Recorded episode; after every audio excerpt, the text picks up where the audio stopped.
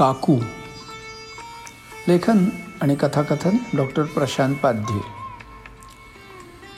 मी नवीन गाडी घेतली आणि अनय माझ्या घराच्या काही घरं आधी राहत असल्यामुळं त्याला लिफ्ट द्यायला सुरुवात केली. कामावर जाताना मी एकट्याच जात असे कारण माझं रिपोर्टिंग टाईम तासभर उशिरा होतं. पण काम संपायच्या वेळा मात्र दोघांच्याही एकच होत्या. महिना उलटून गेला आणि एक दिवस त्याला सोडायला गेलो तर त्याची आई दारात उभी होती. ए आधी साडेतीन रुपये काढ. याच्या पॅन्टला तेलाचा डाग पडला तो काढायला ड्राय क्लिनिंगला टाकावी लागली. त्याचे पैसे कोण देणार? काकू कडाडल्या. अगं आई त्यांना काय सांगतेस तू हे?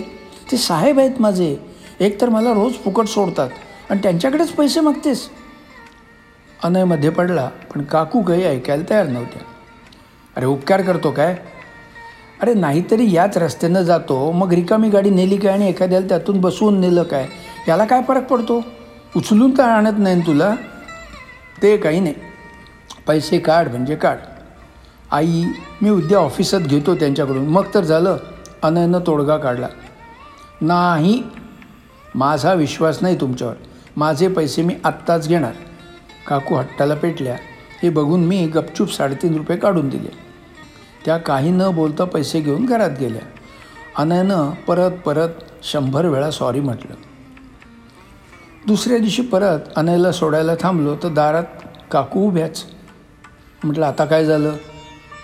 हा डबा घे.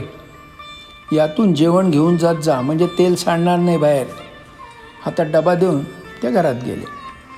डबा जड वाटला म्हणून उघडून पाहिला तर त्यात बेसनाचे चार लाडू होते.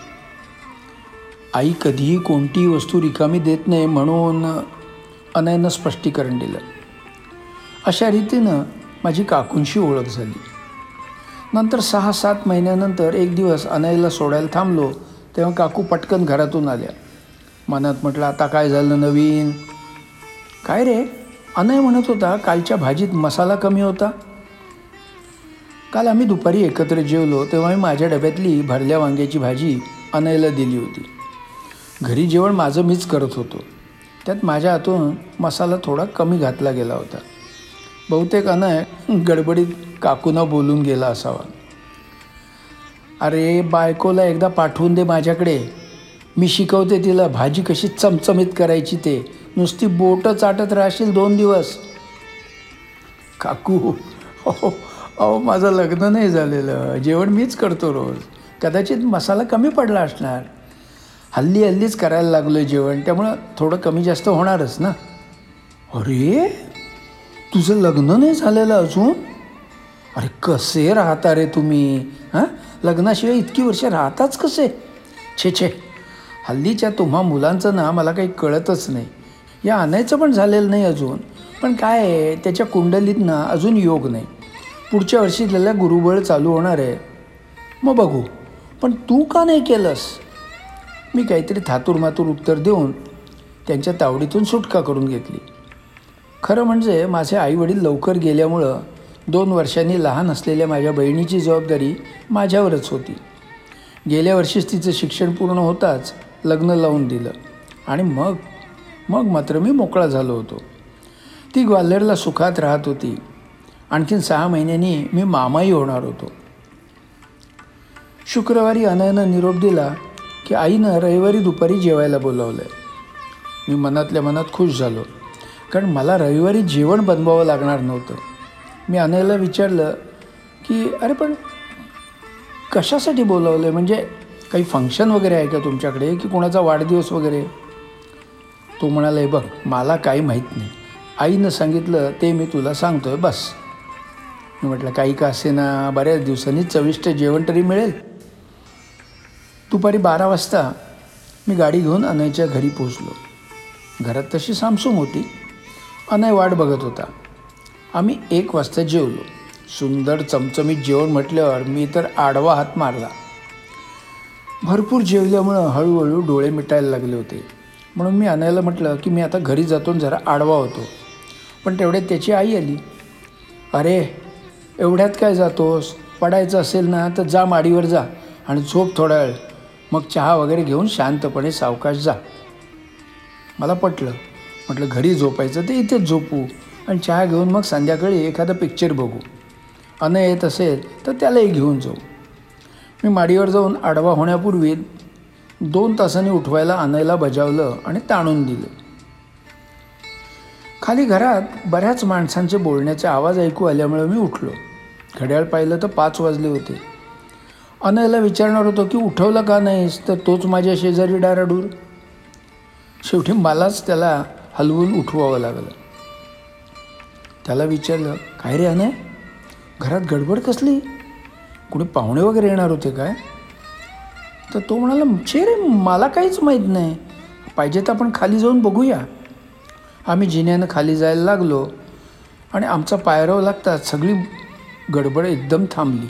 बहुतेक सगळी माणसं आतल्या खोलीत गेली असावी. त्यामुळं कोण आलं होतं ते काही कळलंच नाही. झोप लागली काय रे? म्हणत काकू चहा घेऊन आल्या. तो गरमागरम आल्याचा चहा प्याल्यावर बरं वाटलं. तरतरी आली. सहज बाजूला पडलेलं वर्तमानपत्र चाळायला घेतलं. थोडं वाचून खाली ठेवणार तर समोर दिसलं की कोणीतरी खुर्चीवर बसलेलं आहे. ती व्यक्ती साधारण पंचावन्न साठ वर्षाची असावी. ती व्यक्ती समोर येऊन कधी बसली ते पेपरमुळं मला दिसलेलंच नव्हतं. त्यामुळं मला जरा ऑकवर्ड झालं. मी सावरून बसलो. त्याचवेळी मला डोळ्याच्या कोपऱ्यातून कुणीतरी बाई हळूच येऊन मला बघून गेल्यासारखं वाटलं. पण एकदा वाटलं कदाचित आपल्याला भास झाला असावा. पाच मिनटं शांततेत गेली. समोरच्या माणसामुळं मला अस्वस्थ वाटायला लागलं. नशीब तेवढ्यात काकू आल्या. अरे हे बघ हे माझ्या लहान वहिनीचे मिस्टर रघुनाथ करंबेळकर. कोकणात असतात. आत्ताच आले अर्ध्या तासापूर्वी. तिकडे एका बँकेत मॅनेजर आहे स्वतःची आठ दहा एकराची शेती पण आहे. मोठं घरदार आहे. गाई म्हशी आहे ट्रॅक्टर गाडी वगैरे सगळं काही आहे. एक मुलगा आणि एक मुलगी. मुलगा लग्न होऊन चेन्नईला एका मोठ्या मोटार कंपनीत नोकरीला आहे. मुलगी पण त्यांच्याच बँकेत नोकरीला आहे. मला वाटतं तुझ्यापेक्षा तीन वर्षांनी लहान आहे. मला कळे ना काकू हा सगळा इतिहास मला का सांगतायत? पण मी आपला मान डोलवत ऐकत होतो. तेवढ्यात त्या वयस्कर गृहस्थानं विचारलं आपण काय करता? मी काय उत्तर द्यायचं? या विचारत होतो तेवढ्यात काकूच म्हणाले तो आमच्या अनयच्या कंपनीत अनयचा साहेब आहे. एकटाच राहतो इथे. त्याची एक लग्न झालेली लहान बहीण आहे ग्वाल्हेरला. काकूंना सगळं माहीत होतं. मला खरं सांगायचं तर नवलच वाटलं. बहुतेक अनयनं सांगितलं असावं. मग आता काय विचार आहे? त्या माणसानं विचारलं. कशाबद्दल? नोकरी? हा सध्या तरी दुसरी नोकरी बघत नाही आहे अहो इथे छान चाललं आहे पगार चांगला आहे हाताखालचा स्टाफ चांगला आहे त्यामुळे कसलीच अडचण नाही. वर्षभराने कदाचित एक दोन वर्षासाठी परदेशी जावं लागेल.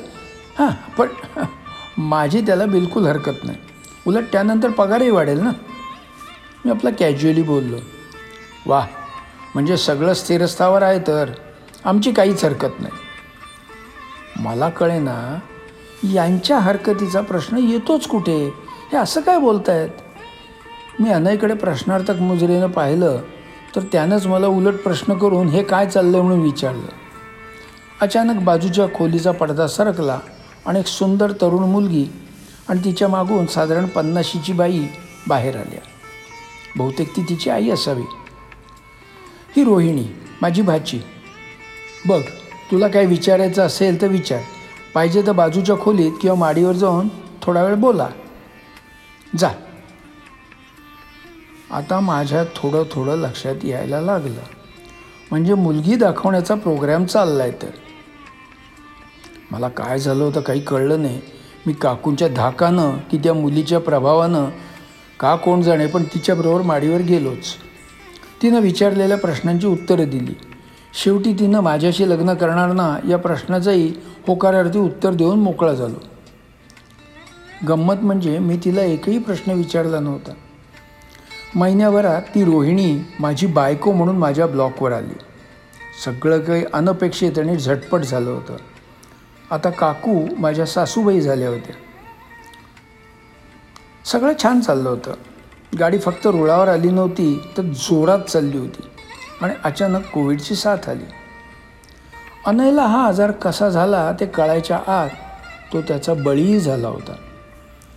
काकूंच्या दुःखाला पारावार नव्हता. मी आणि रोहिणी प्रत्येक शनिवार रविवार त्यांच्याकडे जायचो. आता त्या मला माझ्या आईसारख्या वाटायला लागल्या होत्या. एक दिवस मी त्यांना विचारलं सुद्धा काकू मी तुम्हाला आई म्हटलं तर चालेल काय? मी अनयच्या जागी आहे असं समजा ना नाही काकूच ठीक आहे. त्याने रुक्षपणे उत्तर दिलं. मला वाईटही वाटलं आणि नवलही वाटलं. पण मी हा विषय जास्त ताणला नाही. म्हटलं नसेल आवडत त्यांना आपण थोडी जबरदस्ती करायची. काळ पुढे सरकत होता. आता त्या पहिल्यासारख्या मोकळ्या वाटत नव्हत्या. कायम आपल्याच विचारात असायच्या. मला कधी कधी वाटायचं या डिप्रेशनमध्ये तर जाणार नाहीत ना. पण माझ्या हातात काय होतं? अचानक त्या अशक्त दिसू लागल्या. चेहराही फिकट दिसायला लागला. त्या तयार नव्हत्या. पण जरा जबरदस्तीनंच त्यांना डॉक्टरांकडे नेलं. सर्व तपासण्या केल्यावर डॉक्टरांनी मला एका बाजूला घेत हळूच सांगितलं गर्भाशयाचा कॅन्सर वाटतो आहे आणि तोही ॲडव्हान्स स्टेजचा. औषधोपचार करून काही उपयोग होईल असं वाटत नाही. काय करायचं ते तुम्ही मला उद्यापर्यंत सांगा. मी ह म्हटलं आणि निघालो. खरं तर पायातली शक्तीच गेली होती. घरी येऊन रोहिणीशी बोललो. ती म्हणाली अरे असं हातावर हात ठेवून थोडंच बसायचं. आपण आपल्याकडून जेवढे होतील तेवढे प्रयत्न करायचे. दुसऱ्या दिवशी मी डॉक्टरना भेटायला गेलो. पण तेवढ्यात नर्सनं सांगितलं तुमचा पेशंट तुम्हाला बोलावतो मी काकूंकडे गेलो. त्या एकदम वीक झाल्या होत्या. कालच्यापेक्षा आज तब्येत आणखीनच खालावली होती. मी त्यांना आजाराचा पत्ता लागू न देता डॉक्टरांना लगेच औषधोपचार चालू करायला सांगणार आहे म्हणून सांगितलं. पण अगदी क्षीण आवाजात तेच बोलू लागले. हे बघ मला तुझे प्रयत्न दिसत आहेत पण मला हेही माहीत आहे की त्यांना यश येणार नाही आहे नाही तू तू वाईट वाटून घेऊ नकोस. जे होणार आहे ते चुकणार नाही. तुला आठवतं आहे तू मागे एकदा मला आई म्हणू काय म्हणून विचारलं होतंस. आज तू मला फक्त एकदा आई म्हणशील काय रे? मला त्यांच्या डोळ्यात निरागसता आणि अगतिकता दिसत होती. सच्च्या मनानं त्या बोलत होत्या. मला खूप बरं वाटलं. मला त्यांनी अनईच्या जागी स्वीकारलं होतं. मी त्यांच्याजवळ बसत हलकेच आई म्हणून हाक मारली. मला त्यांचा चेहरा प्रसन्नतेनं खुललेला दिसला. त्यांचे डोळे क्षणभर लकाकले. पण ते क्षणभरच होतं. दुसऱ्या क्षणी ते निष्प्राण झाले होते.